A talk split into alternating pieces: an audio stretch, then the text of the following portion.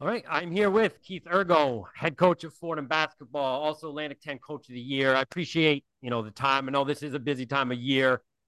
How are you doing? What a great season. I know we talked about this off air a little bit. Have you had any time to kind of digest what this year was about? Again, a great year for Fordham in year one.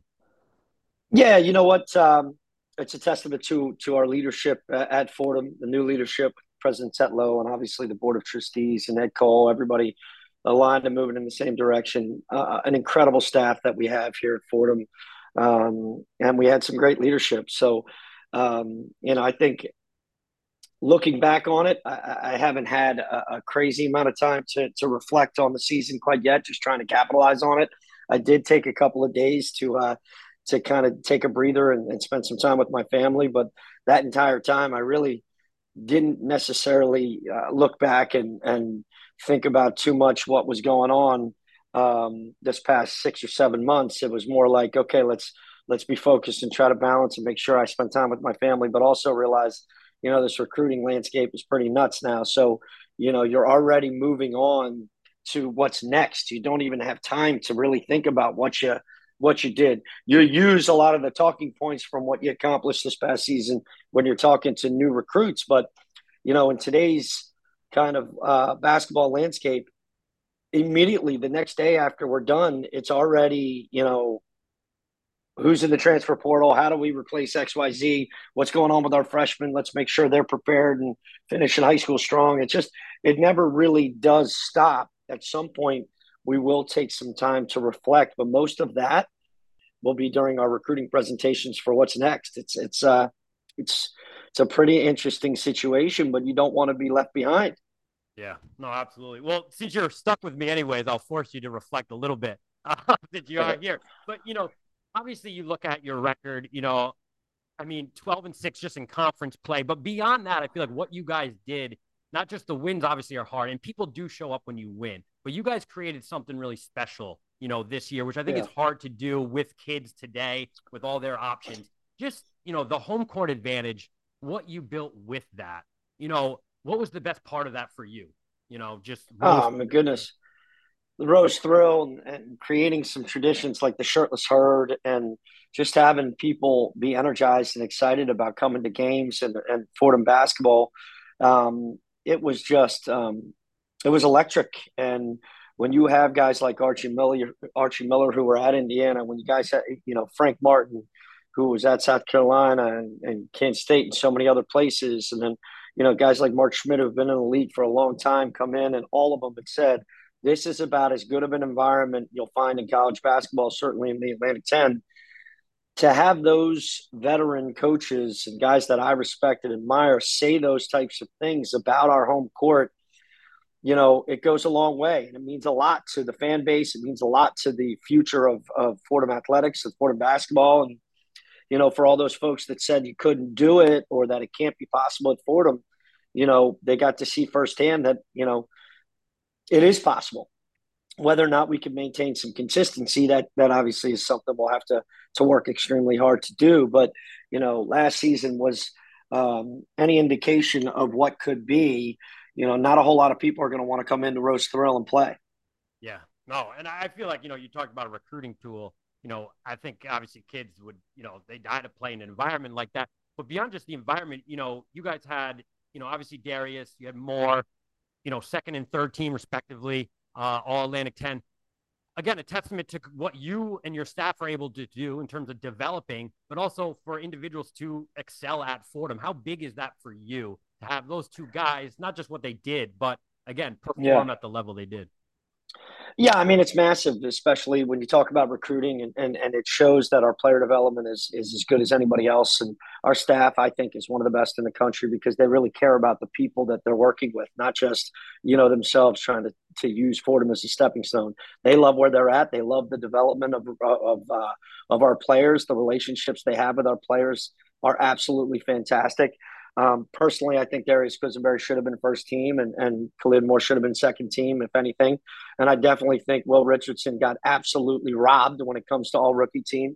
Very few freshmen did what he did. Our record speaks for itself when he was in the starting lineup.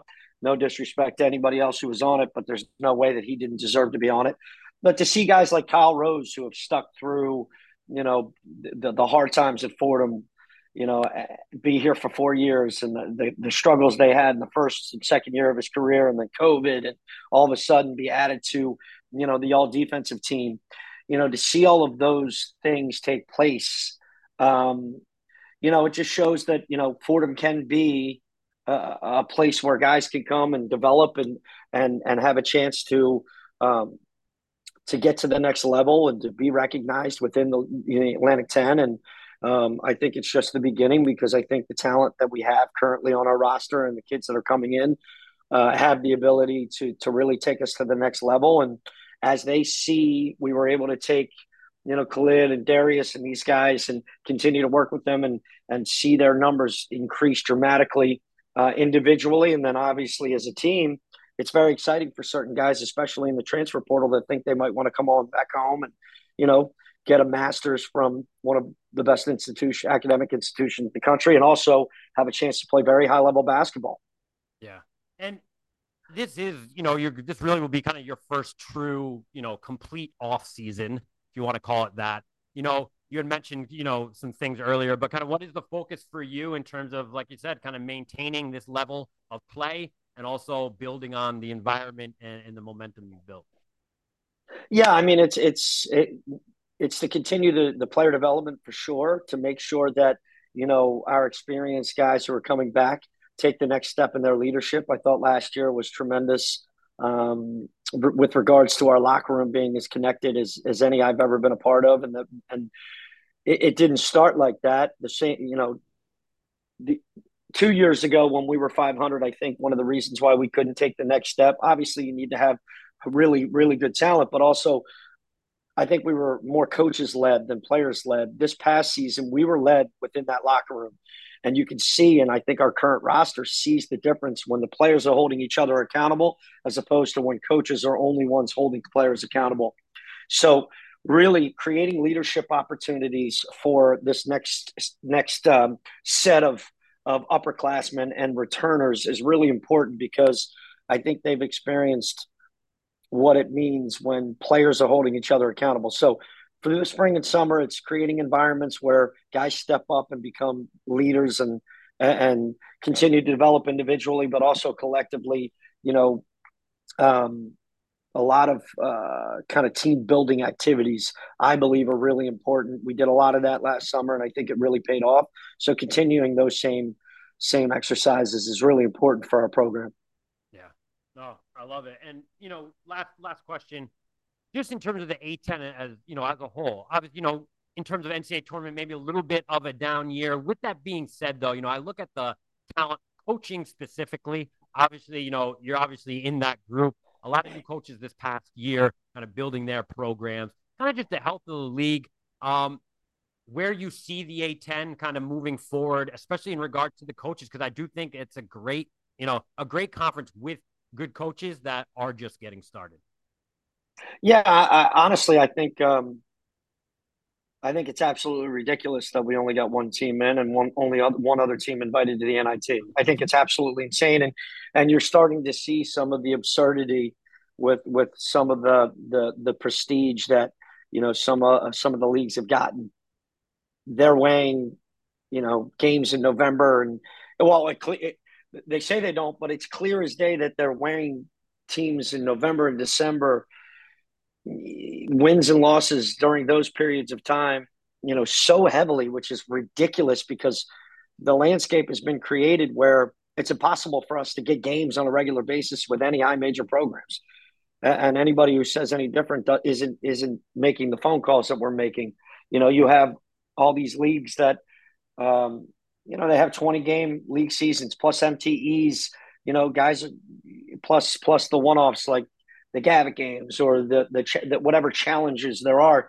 You know, Power Five teams get to 24 to 25 games before they even start thinking about, you know, their non conference opponents. And as a result, nobody wants to play uh, a GW or Rhode Island you know, during if they got five or six opportunities to play teams where they feel like they got to work on things or whatever it might be, you know, it's almost impossible for us to get opportunities to go play at these play these big teams where we can consistently prove ourselves. But it's even more difficult because they're saying if you don't win those games in November, December, well, then, you know, you haven't, you don't have any quad one or whatever it might be. Yeah. It just, I, I don't know what the formula seems to be, but I do know that there are some high level players and ridiculously good teams, certainly in, in February and March, because of the coaches. You have so many fantastic coaches in this league that do such a great job. Very few teams in our league weren't playing the best basketball they were capable of playing at the end of February. And that's why you saw the parity throughout the league be as good as it was. Everybody says it was a down year. No, in today's world, when you look at the transfer portal, you know, it takes a little while to get your team connected and playing at the highest of levels it can potentially play. I think they need to start weighing a little bit more on how teams are doing late January, February into March, as opposed to how they did in November and December. It makes no sense. You want the best teams playing their best basketball in the greatest show on earth, not teams that were really successful in November, December, and then 500 in league. But they're all, you know, it just, it, I don't know. It's, yeah. it just doesn't seem to make a whole lot of sense to me because you're not having the best teams and the best players play in the best sporting event there is. So um, I could go on and on about how disappointed I was that the Atlantic 10 was treated, but it's outrageous in my opinion. No, I agree. Well, and then I won't get you off. I know it's been talked about with the NIT, which is absolutely ridiculous. But no, I agree. But so you, I mean, I can't imagine you'd have trouble getting people next year to come into Rose Hill. Well, we certainly hope not. Uh, we certainly hope not. Uh, well, I feel like even know, that, well, oh, you're talking about that's yeah, an example, yeah, meaning no, like no, the home court advantage gonna... like that. No high major is going to take a take even a risk. No, you know what I mean? It's just not even close. So no, and and honestly, they, they wouldn't come to us, and if we don't come to them, uh, and they won't even really invite us to come to them. So we've offered, you know, let's go to let's go to a neutral site, let's go to the Barclays, let's go to the Garden. We can get into those places. They don't want to do that either, um, because nobody, none of them want to play an Atlantic 10 team during the non conference unless they have to, because it doesn't make a whole lot of it's a lose lose for them. Now, most fans don't realize that.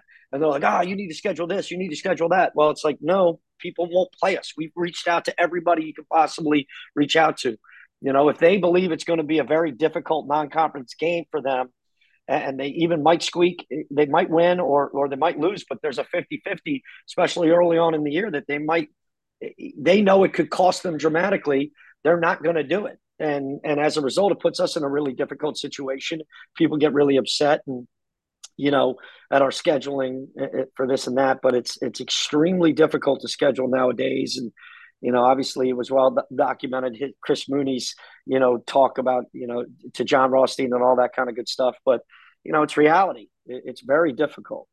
Yeah, no, without a doubt. Well, listen, I know, you know, in terms of the health of the league and what you guys did, it was great just to watch. Uh, great to see. You know, excited for kind of Fordham basketball moving forward with kind of you at the head of that. So, you know, I appreciate the time. Do you have any skin in the game relationship in terms of the NCAA remaining? Any feelers that you know you want this team or just enjoying the basketball?